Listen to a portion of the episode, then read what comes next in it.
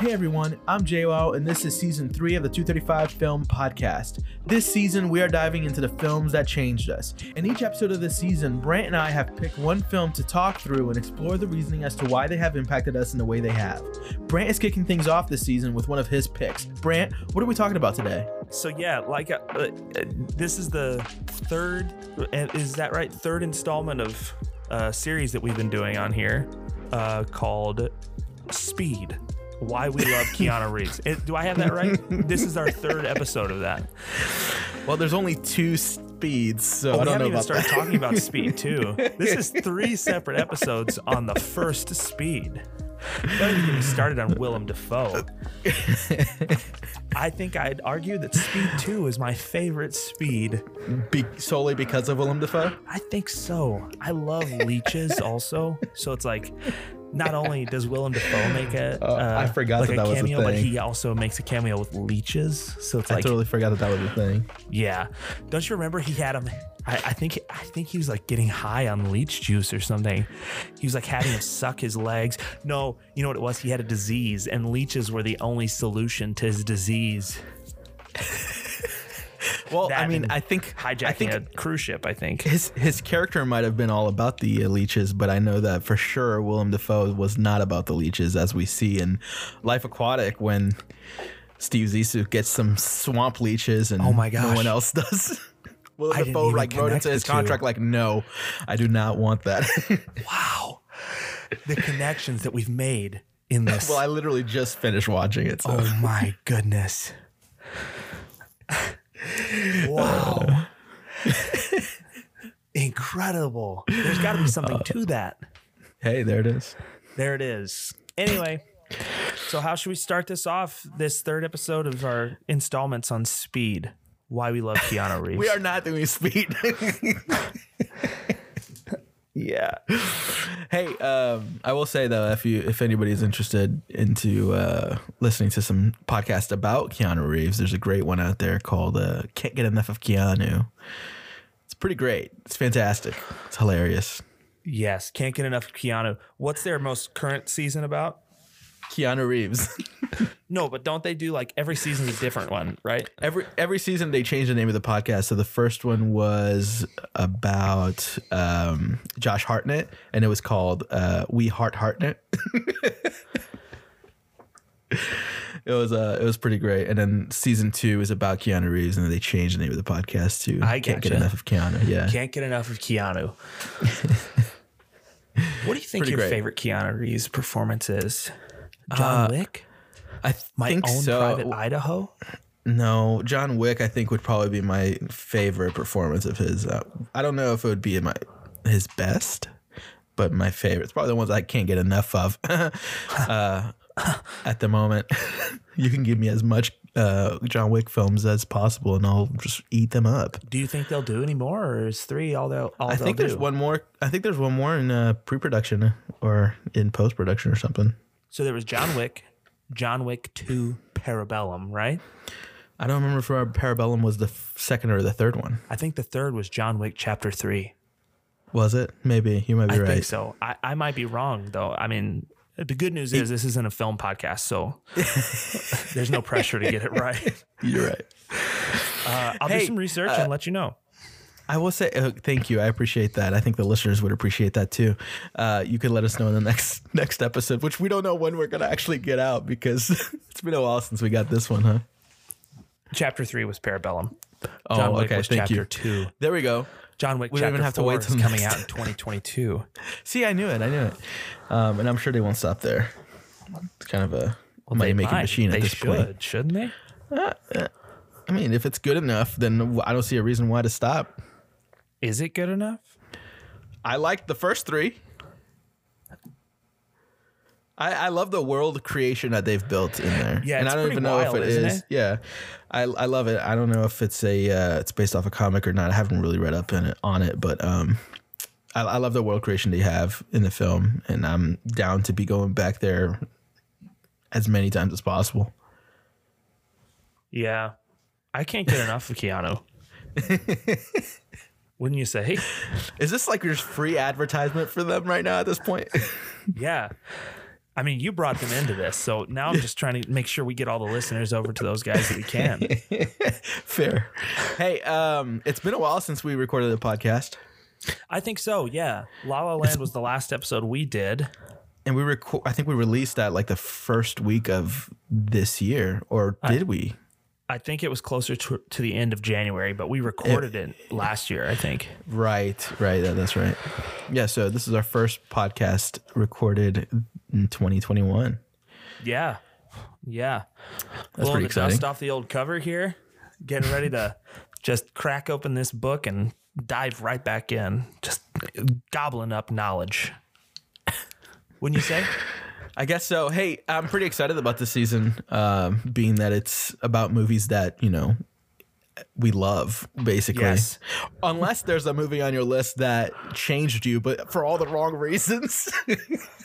No, I don't. You know, I don't think so. I don't think so. I was thinking about that after we established our list, and like, I started thinking about the films. So, so the basis for this season is the films that changed us, and then I started thinking about like the films that I hated so much. So they set a new baseline in my mind. You know, Let me get some of the uh, films on that list do you have any films on your list like that? of the films I hate so much. Yeah, Ooh, that's difficult. yeah, that's a tough one. I I feel That I hate so much that I couldn't even watch again if I wanted to. Yeah, or like uh, not even that. Like think think about Requiem for a Dream, for instance. Okay. Like that one, you might not hate it, but it affected you in a way to where you don't really want to watch it again. You know. Yeah, I don't think I'll ever watch that movie again. So like that's that's those are kind of the things that I think about, or like, oh what's that movie with uh, Brad Pitt and Anthony Hopkins? Meet Joe Black. Meet Joe Black, yeah. Yeah, see, that's one that I can like truly appreciate and respect, but Yeah. I don't think I'll ever watch that again. I think I may watch it again because I, I think I want my wife to watch it because I, I really enjoy that movie actually. Yeah, it's good, but, But it it's is just a slow, Oh my slow, slow burn, yes. like very slow. Yeah, uh, almost like know what's- um, o- o- Sorry, over over expunged. Like like, I mean, what is it? It's three and a half hours long, right? Or Hmm. think three it's- hours long. I think it's three and a bit. Yeah, It just feels like there's so much explanation there, so much layout. there is. I think what intri- intrigues me the most about that film is the the plot. It's interesting. If death could be personified to the point where it literally becomes a person and then learns to live, that's such an interesting plot element, you know? Yeah, So I think I, I think I fall in love with that plot element. And the first time I watched it, the first time I watched it, I hated Brad Pitt's performance in that film yeah, because it's so wooden. It's so like bland. But when you think about it, he's playing death. right, so it's like, how do you want him to act that? right, right. so I think I'm the more the more I've watched it, the more I've uh, kind of fallen in love with that movie. But I think it's just like this. Um, it's one of those guilty pleasures of mine for that movie because I know that there's so many different ways you can claim that that movie is terrible and it's awful, but I just can't get enough of that one. Yeah, I and there you go. Films have changed us. There you go. You love and that's it. the season. I hate it. I think that movie almost made it to my list, um, but I decided to go against it just because of I don't think I could figure out enough. Of why I it changed wanted, you. yeah, I wanted a reason to have it on the podcast, and I couldn't think of a, enough reasons to like have it on the po- on this season specifically. You know, I don't think it really changed me as much as like it just left its like mark on me. You know, Yeah. Have you seen the house that Jack built? um, I have not. Who's in that? Uh, it it's nobody. It's it's Matt Dillon, but he's like the most notable name. Oh, in it. Matt Dillon. Yeah.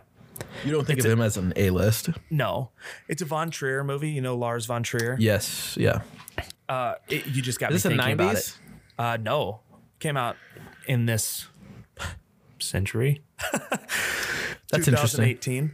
Um, I guess it makes sense. the idea is Jack is um, a normal person with social disability who becomes a serial killer as we see him on screen.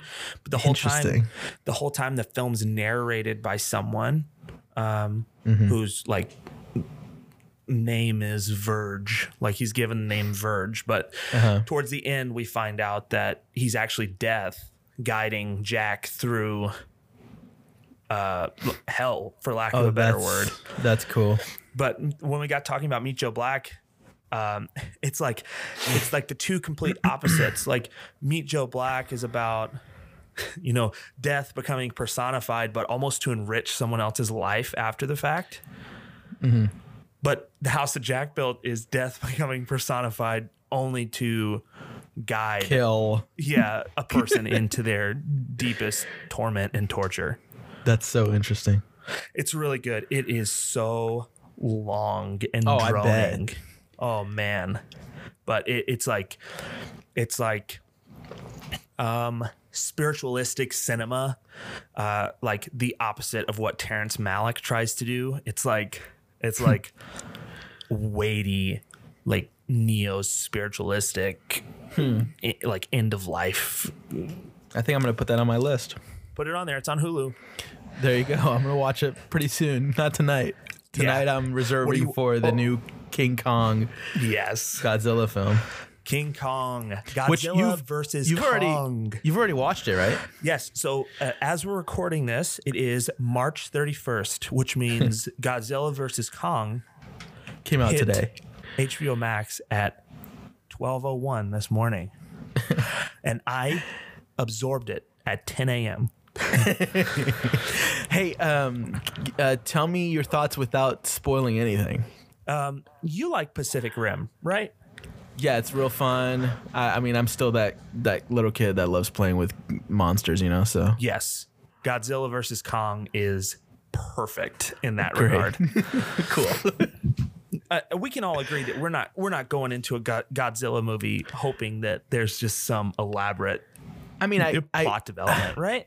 I was going into the first one because the trailers made it seem like there was so much of a of an acting powerhouse within the film, but then what's his name? Kyle The Chandler? that- no, no, no, no. Um, his brother. No, Kyle Chandler. Is it his brother?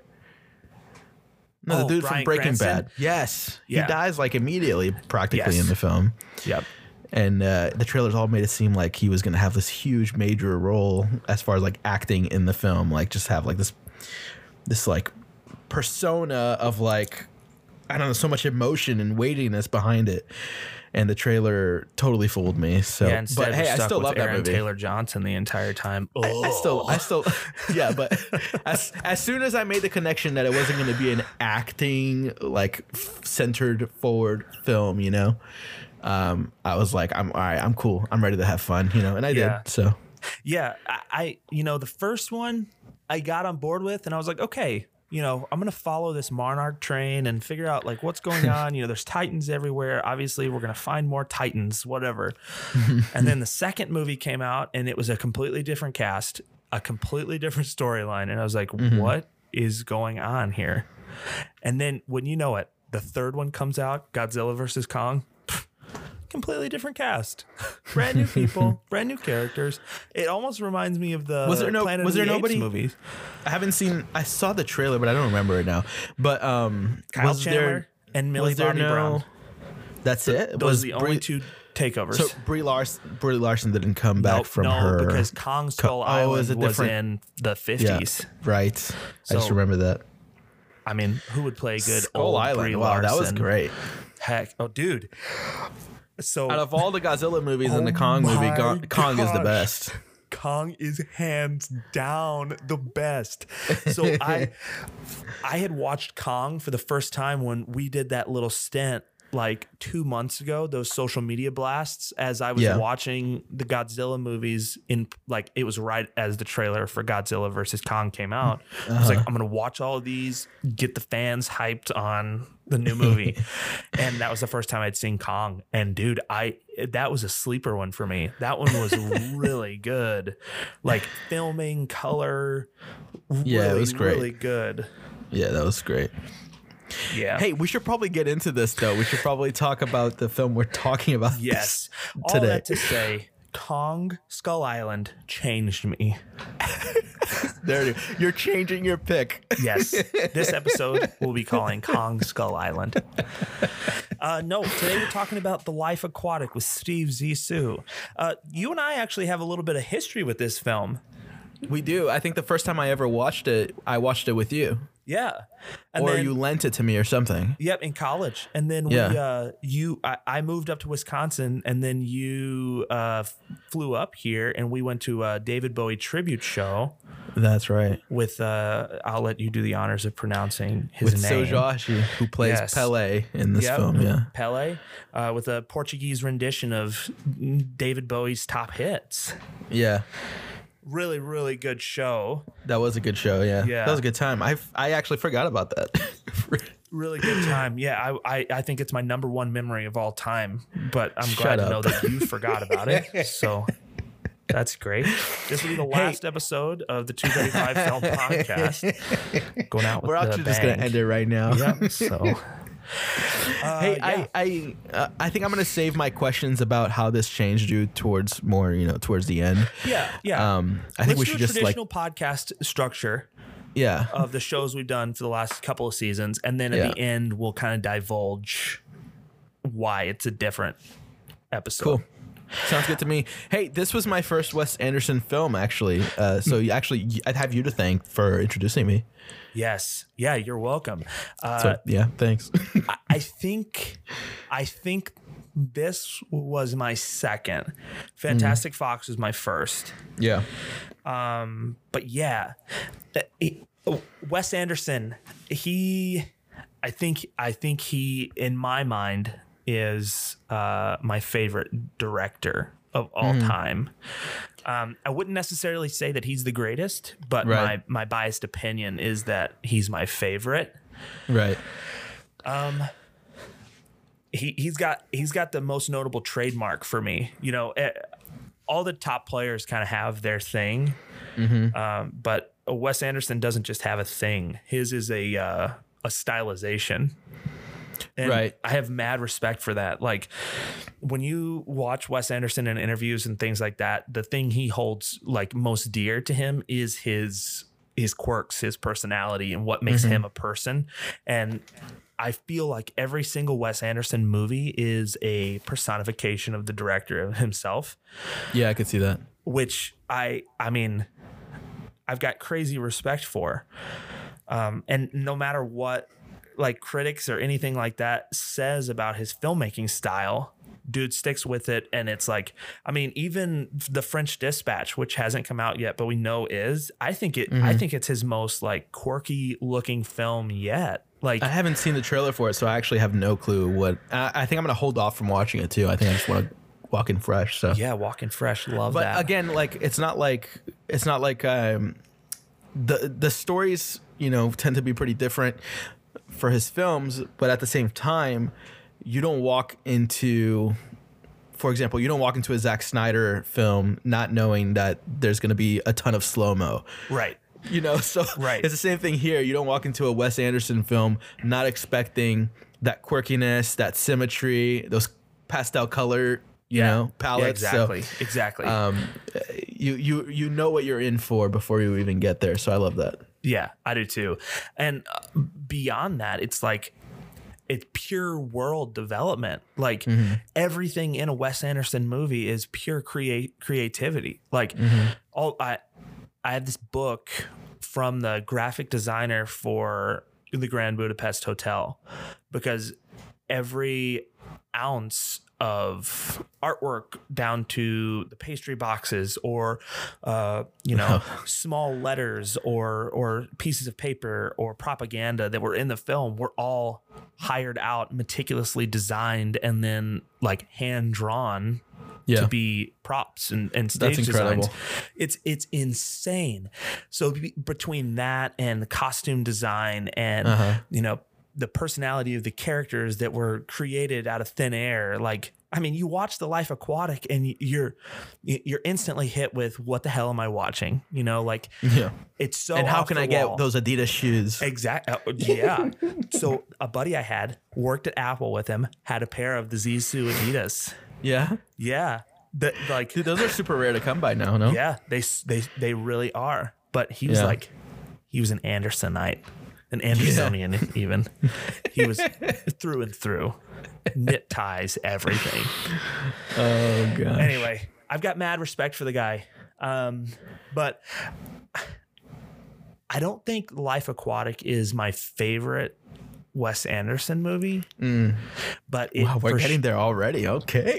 it for sure is uh it for sure is the one that impacted me the most.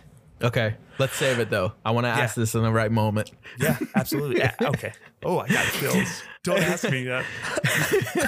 Um, I, I totally get that. Uh, it's the first film of his that I watched, and because of that, it was uh, like my number one of, uh, on my list of like Wes Anderson films for such such a long time. Um, even mm, as recently as just last year, um, until I watched it this time, and more recently, more, more really because I just got the uh, Darjeeling Limited uh, Blu-ray, and I watched that recently, and that was just incredible to me. Um, I think. I think I had nostalgia for this film because of how I watched it, who I was with, and uh, just like that. It's like a breath of fresh air watching a Wes Anderson film for the first time. It's something Yes. totally different than anything else uh, that's out there. So I think after you watch a Wes Anderson film, you can almost see that like there's so many other people like doing something similar to him. Maybe not like you know A list directors, but everywhere you see, you'll see like um, people doing the symmetry thing where it's like it feels almost like they're trying to do something that's already been established Yeah. and it's uh it's kind of like annoying almost and i almost feel like i have to like like get wes anderson's back and be like this guy sucks Yeah, it's funny. It's funny because like uh, who knows if if like Wes Anderson trademarked or or or like like coined symmetry, but for sure he is the person we think of when it comes to that, you know? yeah i think right now he definitely is i'm sure that he i mean i i haven't really done uh, too much research but i'm sure he's got his influences that kind of made him this way Yeah. um, and I'd be curious to actually know uh, who those influences are, and I'm sure it goes way back into some like really art house French cinema kind of thing. yeah, it's gotta be. so I, I would love to know more about that. I, I guess I have my work, uh, my homework cut out for me. Yeah, so the Life Aquatic opens up with a. Uh, it, I think it's dedicated to, or at least inspired by Jacques Cousteau, right? Right, but I they mean- couldn't really use his name. I had read. Uh, I think they actually did use his name once, but they I think they reached out to his like estate to see if they could like make it as if um, his his uh, I guess his uh, the guy who taught him to be who he is, uh, Steve Zissou. Uh, that his like I'm trying to find the right word. There's a word for it.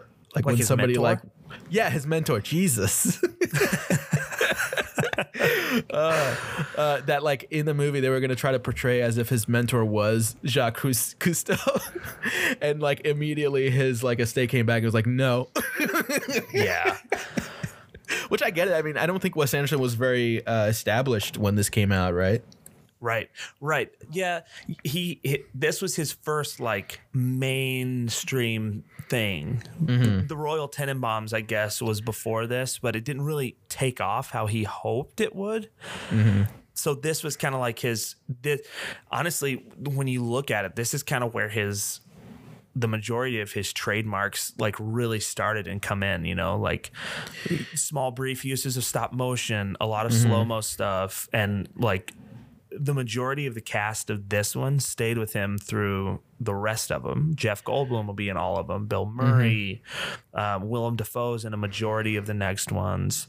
Yeah. Uh, Owen Wilson, like, I think he really found his niche after he made this one, and yeah, I could see that. I think critical response was not really what he had hoped for, but his fan base that he was looking for latched on with The Life Aquatic. Um, and then I think after this was the Darjeeling Limited, Yeah, yeah, it is. um, I think- which is incredible, like you said. I, I mean, so you got the Blu-ray. Was that the first time you had seen it? No, uh, I also borrowed. I think it was your your Blu-ray copy when we were in college and watched it there for the first time as well. Incredible. Yeah, yeah, it was it was great, but I think I still held uh, Life Aquatic to higher esteem just because it was that like my first step into that world, you know. Yeah.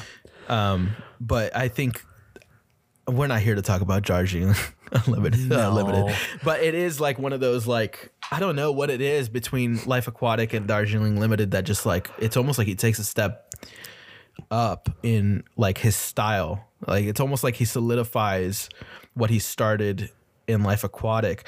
And I think you can also see glimpses in his I didn't watch I haven't watched Bottle Rocket, but I think you can see glimpses of what he was like almost molding his style to be in Rushmore and Royal Tenenbaums, you Yeah. know? Yeah, you for sure But- can. But But I think I think Life Aquatic is where like he really starts establishing it. Right. And then I think Darjeeling Darjeeling Limited is where he like knows exactly what he's doing, you know? Like it's where he like kind of finds himself in the rhythm of the of the making of and he just follows through with the rest of the films that he's made since then. yeah. I also Yeah. think he he has less pushback from studios after Life Aquatic. Yeah, yeah, yeah, you might be right. You might be right. or even right. with Life Aquatic, I would say. I think he had more backing with Life Aquatic than he did with Royal Tenenbaums. I think Royal Tenenbaums still feels like a like a self-made movie, very indie Right. style. Right. And then Life Aquatic kind of takes that step more into the uh, studio system, you know? Yep. Even though I think I think if I remember correctly, it was they were created by or they were um the it was produced by the same company, uh, Royal Tenenbaums and Life Aquatic. But I think it's just like the same thing when you think of like Nolan. Nolan decided to do Insomnia to show studios that he can make a studio film and then create trust there to then go on to do his next feature, you know? Sure. And I think it's the same thing here. I think he just has he built trust with that studio and then did Life Aquatic, which I think Life Aquatic for what it is, it's an incredible film. I love it. I just don't think it's his best. It's- Oh, and I- neither do you. No, I agree. Yeah. I agree. I, I, at this moment, and and even since I watched The Life Aquatic last, I don't know what his best is. Oh, really? I don't. if I you had so- to pick, what would you pick? I think I'd pick I Fantastic Mr. Fox. I was gonna say, I guess it's kind of different when you say like his best film versus your favorite film of his. I think Fantastic Mr. Fox is his best. Yeah, I think which is so. interesting because it's that's like, th- is that the only? No, Isle of Dogs was also fully um, Yeah. animated, right? Or Yeah, claymation, however you stop motion. Stop motion. There you go. Uh, yeah, I think Wallace and Gromit is claymation, right. which I guess is also stop motion, but it is stop motion. Yeah. these are more uh, adjustable figurines and not as much clay dolls. I got you. Um, yeah, I think Fantastic Mr. Fox is his best, and honestly, you know, there's a lot of work that goes into the the stylization of stop motion film like that, but I think it's his best purely from the screenwriting standpoint. And I was a fan of Fantastic Mr. Fox before I knew it was a movie, like when when I just was reading it as a kid, you know. Um, but it, the adaptation from a children's book to a full blown like not only like full blown children's stop motion movie, but like a, a stop motion film that can really appeal to an adult audience and like like convey emotional depth and uh, his you know trademark creativity all of that inside of this really nice looking artful package you know Yeah. I think I think that's his best work. But Life Aquatic is what we're talking about today. Yeah, um, that's true. So, so what do you what do you like about it? Life Aquatic. About Life Aquatic, Yeah. What are, what are some of your biggest takeaways? I think, I think from this, I think from this last viewing, I as the film unfolded because I I didn't have a I didn't have a complete memory of what would happen throughout the film um, because it had been a, a while since I last watched it. Um, watching it this time though, which I literally finished, I watched it in parts, which was a little bit infuriating because um, I forgot how much of a how much of a jerk Steve Zissou is throughout this film. Yeah. so a lot of times I would watch it and have to stop for whatever reason, have to go do something, and then when I would come back, I'm like, do I really want to f- keep watching this? like, do I really want to keep going back to this jerk? Right.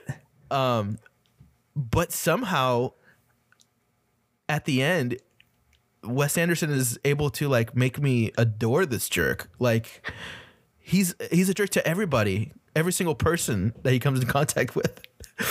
but somehow I'm still able to like have this like connection to him.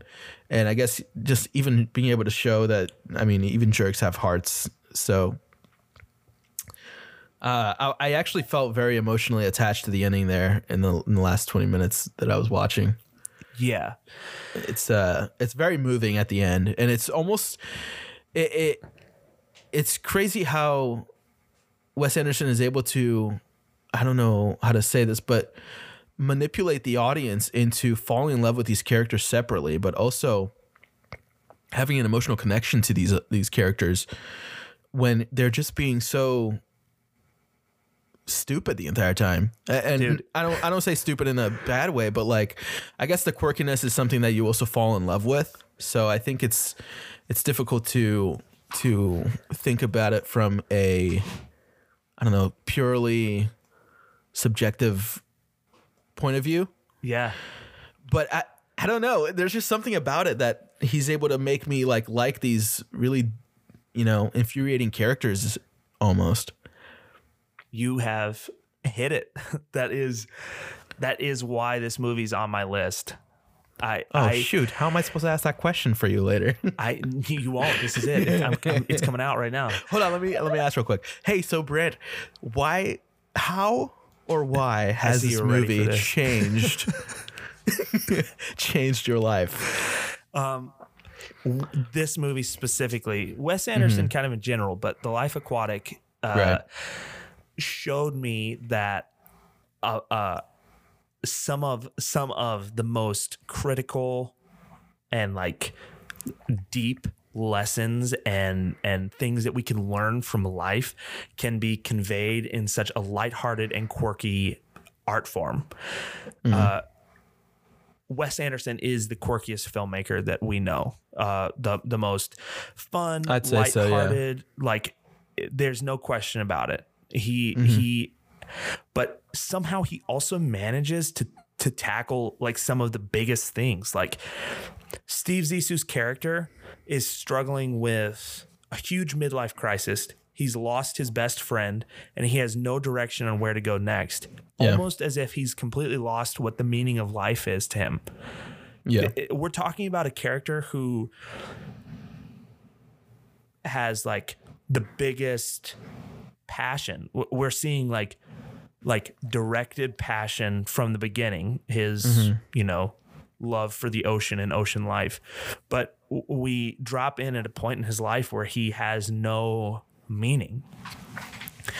In the middle of the movie or beginning, I guess, uh, someone who who claims to be or seems to be his son appears and now all of a sudden that's supposed to give meaning to him, you know? yeah, But he's still somehow struggling to find that meaning. hundred percent. Yeah, On the adverse, Ned is the same way. N- Ned is claiming to be Steve's son, and it's almost as if he's gone through his whole life not having meaning because he doesn't have a father.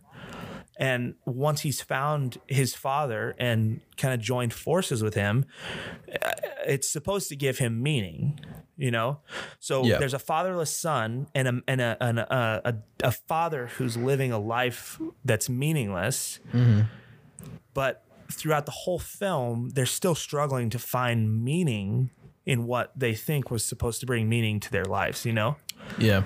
And then at the end of the movie, the reason you found such a heartfelt connection is Steve found a meaning to life, Ned found a father, and then they love each other. So we're talking about a son who was fatherless and a mm-hmm. person whose life was meaningless. And at the end, they found resolution to both of their problems. But like you said, just wrapped in sheer stupidity, you know, like everything we see happening on screen could divert us from these core values that he's trying to drive home, yet it doesn't. He keeps our attention with these antics, yet still makes us like understand the value in what he's showing us, you know? Yeah. It's incredible. Yeah, I think the first time I fell in love with this film was because of the quirkiness of Wes Anderson, and I think watching it this time, I think I've fallen more in love with the characters than with what Wes Anderson gives us. You know what I mean? Does that make sense? Yeah, absolutely.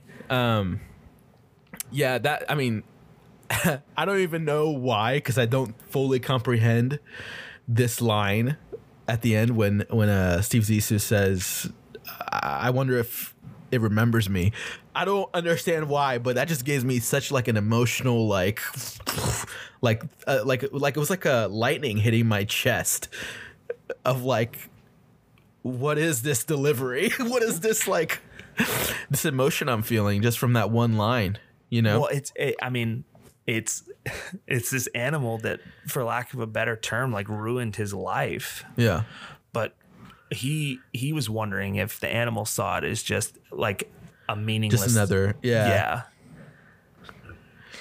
It's Yeah. deep. It's such is a, deep. It's such It's a deep, deep. movie, and and what another thing that's so unique and interesting about it is there is no development for these these other characters, but Mm-hmm.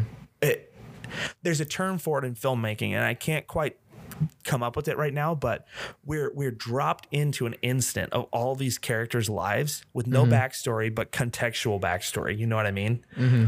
Like Cate Blanchett, for instance, there is no backstory, but along the way we pick up on on little tidbits of like the father of her child is Right. not invested in her child's life, and she's almost running away from something out here on the ocean with Steve, mm-hmm. and she's looking for true connection and finds that. You know, Klaus, he had a tattered past and a bad connection to his father and saw Steve as that.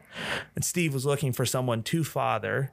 You know, like mm-hmm. there's so many connections, but without all that unnecessarily development, you know? Obviously there's stories and there's films that require Yeah. a little bit more laying out. And, you know, people like you and I, we eat that up too. Like mm-hmm. if we didn't have Scorsese's plot development and and and film structuring skills, you know, we'd be lost.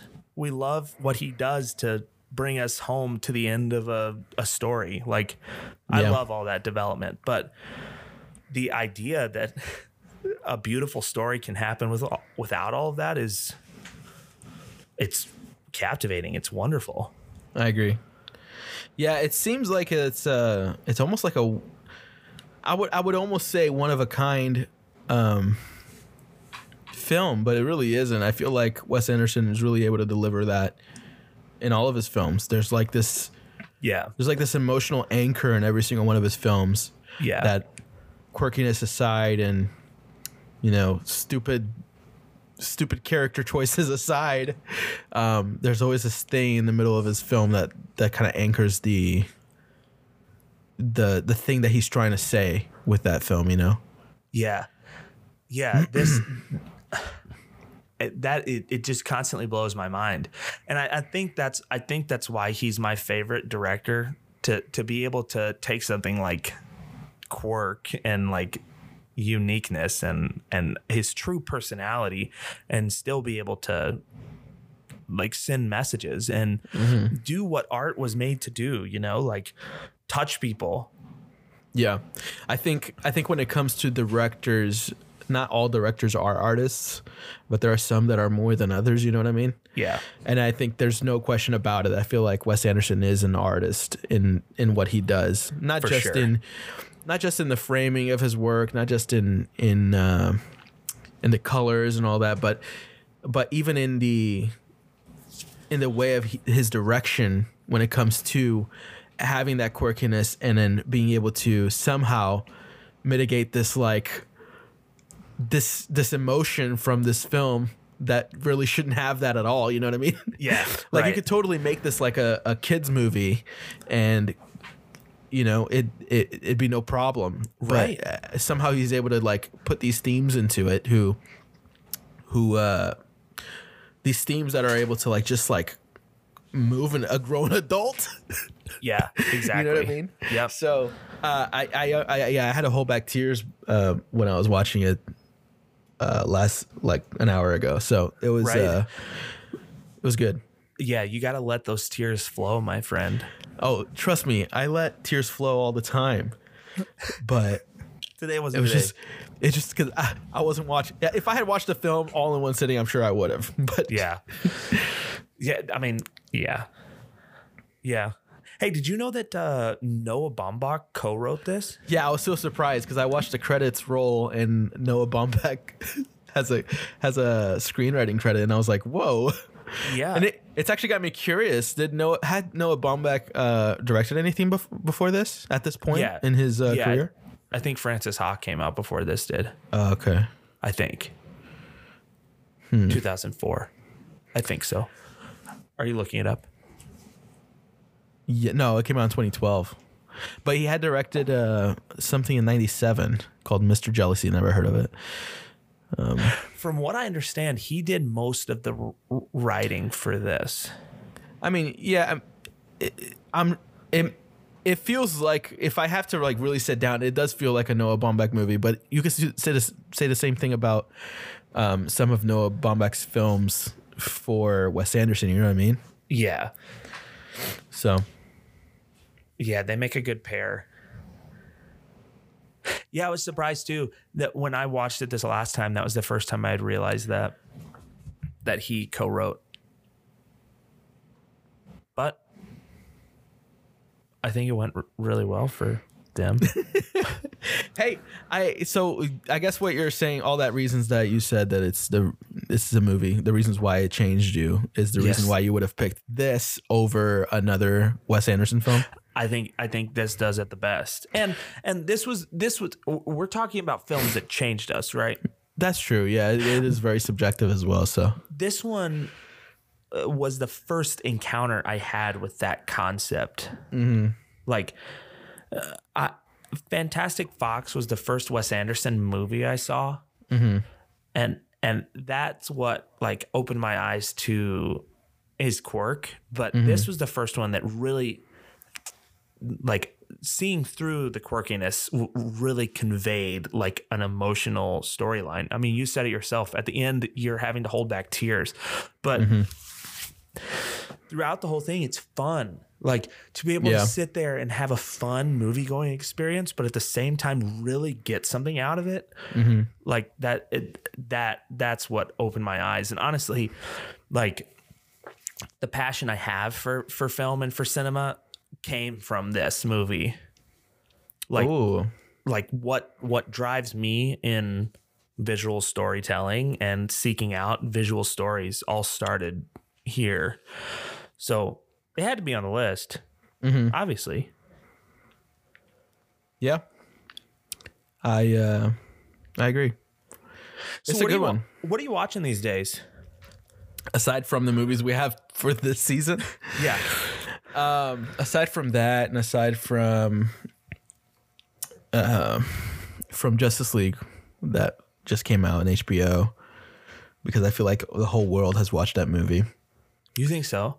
You don't think so? I I, I, don't think like HBO said that like it's the one movie that made the most money for them so far on on HBO Max. That's I- they got so many like signups just because of it. Um, what am I? Oh, I watched Possessor the other day. Actually, Oh. Have you? What did you think? It was probably one of the gnarliest movies I've ever watched. Oh, I love that for you. Yeah, have you have you not watched it yet? No, but I hear so many it's good so things gruesome. about It's Is it? so gruesome. It's like the kind of movie where I had to like look away. I also watched the uh I guess it's like the the unrated version or whatever. Oh, So like the um they have they have the regular I don't know if you if you see it the poster's like yellow, but the unrated version the poster's like red and just gives you this like this like feeling of like I don't know. did you did you and Manu watch that together? No, we definitely did not. Is that not up her alley?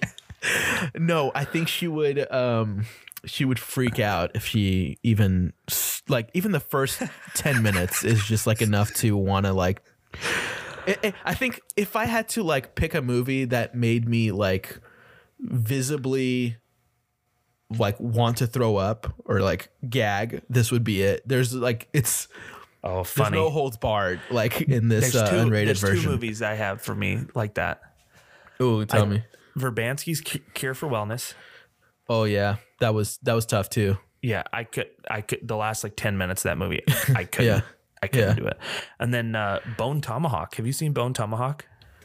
I have, and I'm trying to remember any moments that I would There's have felt one- the same way. one scene there's one scene where I, I- and honestly it's probably because the, the whole movie there's nothing like this but then this one scene is like probably the most violent thing i've ever seen in my life it just like I, I, I'm, I can't remember it. I can't remember it. And if they're, that's, they're imprisoned in the the cave oh yeah, those are the two but i've actually heard like this has made it on a lot of people's top 10 list for 2020 it's it's really good, and the the plot is really interesting, It's and not it really a horror gives me. movie right It's. I think It's it's, a horror movie. but I would not- put it in the horror. I yeah would but put it's, it in the it's horror more like camp. it's more like sci-fi horror right it's not like It's a it's definitely a sci-fi. It's very like a it, it feels like a psychological thriller in some points as Yeah. well. It's a body swap But- movie, right? it's not just a body swap movie. I, I don't know how to explain it uh, without like ruining it for you. I think Don't you're gonna have to just because I no. will watch it either tonight or tomorrow. I'm tomorrow. not. I'm definitely not gonna ruin it for you. okay. Listen, it's it's got some like body horror elements to it, but also it's just like it's very gruesome in almost a way that doesn't like doesn't need to be. Yeah. But I mean, then again, you're watching a Cronenberg movie, and it might Right. not be the Cronenberg. It may only be his son, but even still, it's like it's very it's very in your face. And also, like because it is like a body swap uh, sort of movie, there is an element of like suspense and like um horror where it's like you don't know what's gonna happen next with like this thing that's it's almost like a fight within their mind.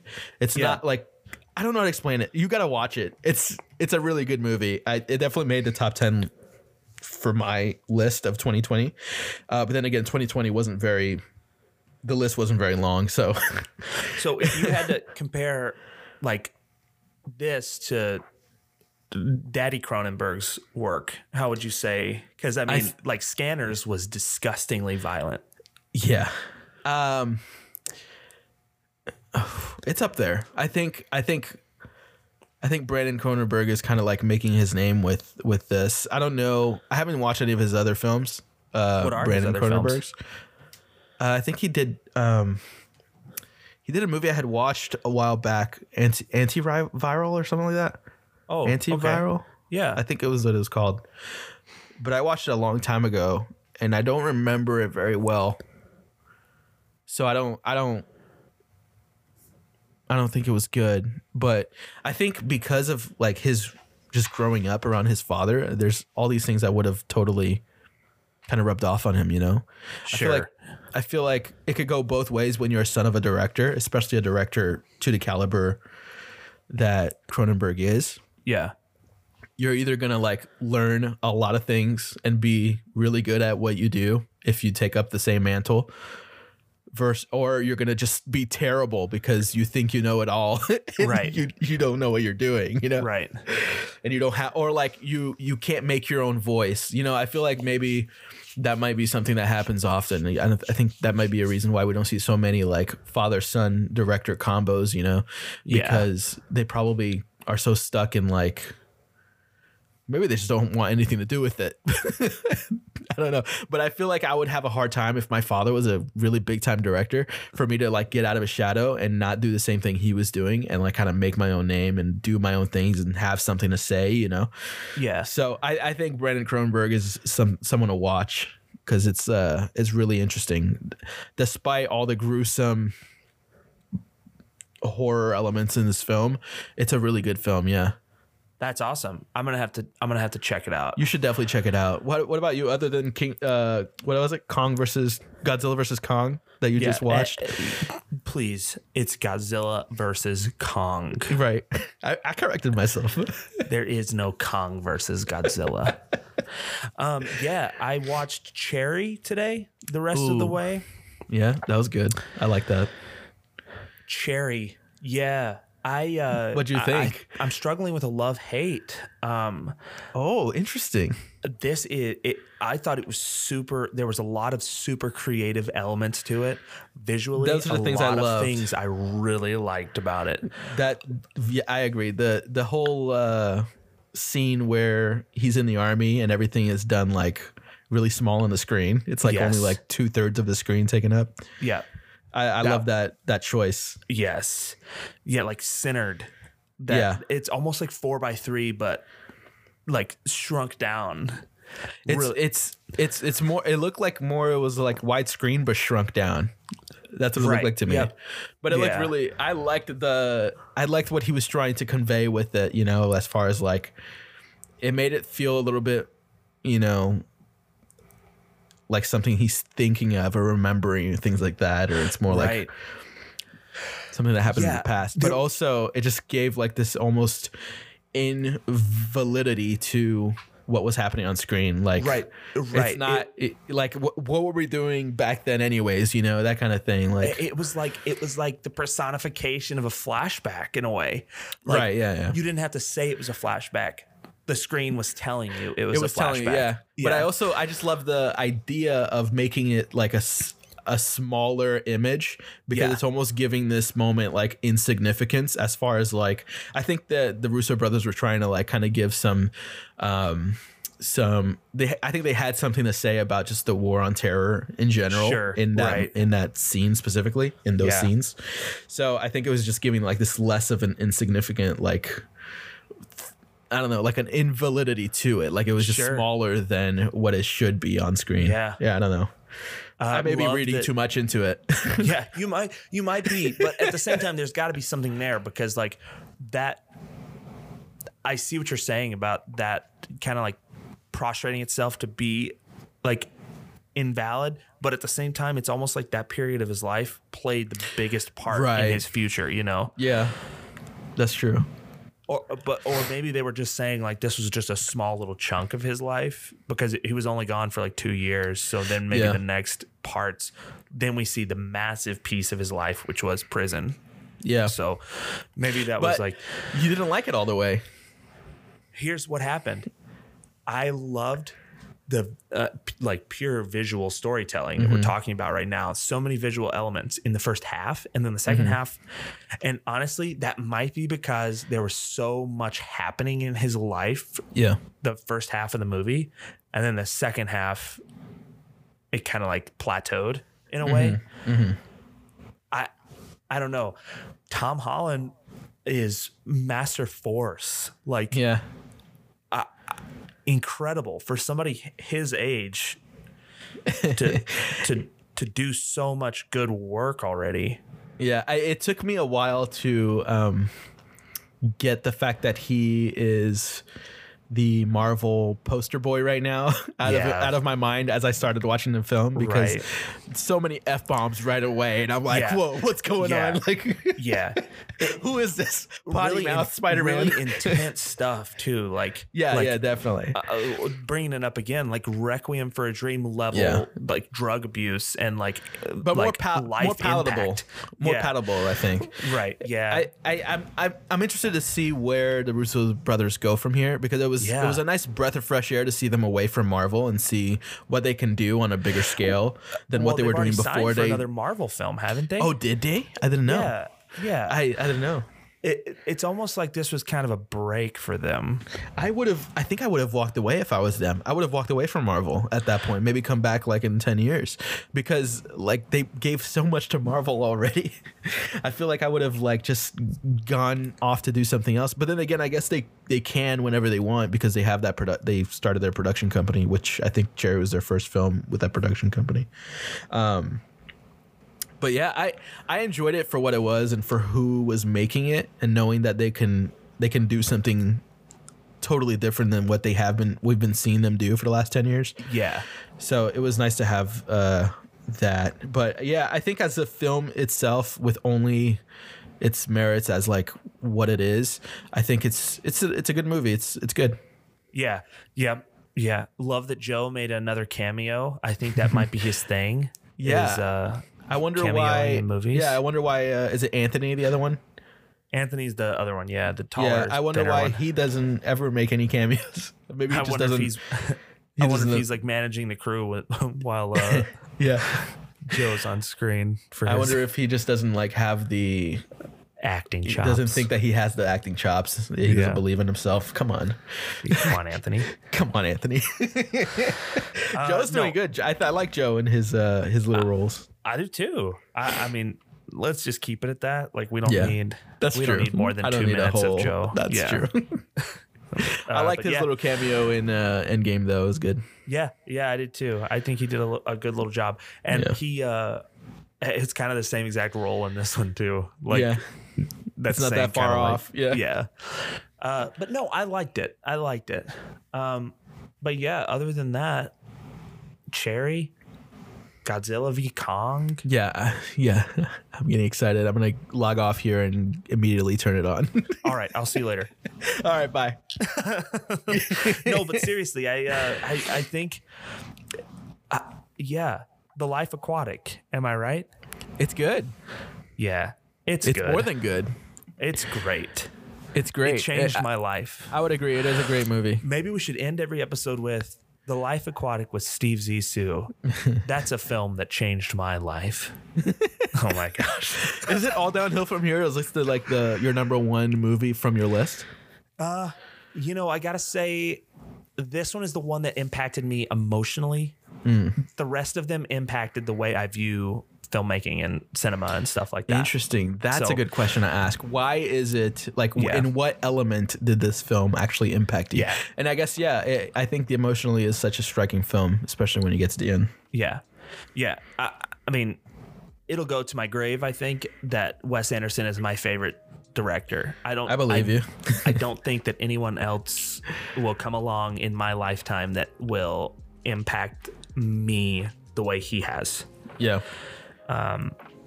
That being said, my lord, there's tons of greats out there. There's a lot, Nobody's yeah. arguing. Like there, uh, I can list 30 great directors right now, but nobody's gonna impact me the way uh, Old West did. Yeah. On that note, I feel like the the next episode's gonna be a different turn on Yeah, so why what- why would What what should we talk about next? I will say that I mean there's a lot to pick from, but I think we're let's just do Silence of the Lambs. Perfect. Cool. Silence of the Lambs. That is about farming in the Midwest. It's a documentary, right? 100%. Yeah, 100%. No, maybe I'm getting confused with. So, Panic Room. Pan- there you go. That's the one. That's the one. Uh, Panic Room with Anthony Hopkins, Jodie Foster. Um, yeah, really good. Yeah, that'll be the uh, next episode. Let's do it. Cool. Perfect. Uh, well, my friend, as always, it's a pleasure talking to you. I'm Oh, no, so glad that our mine. friendship has been able to stay ignited through our love for God. cinema like this. um, and yeah, I'll see you next time as we talk cannibalism. See you, dude. All right, bet.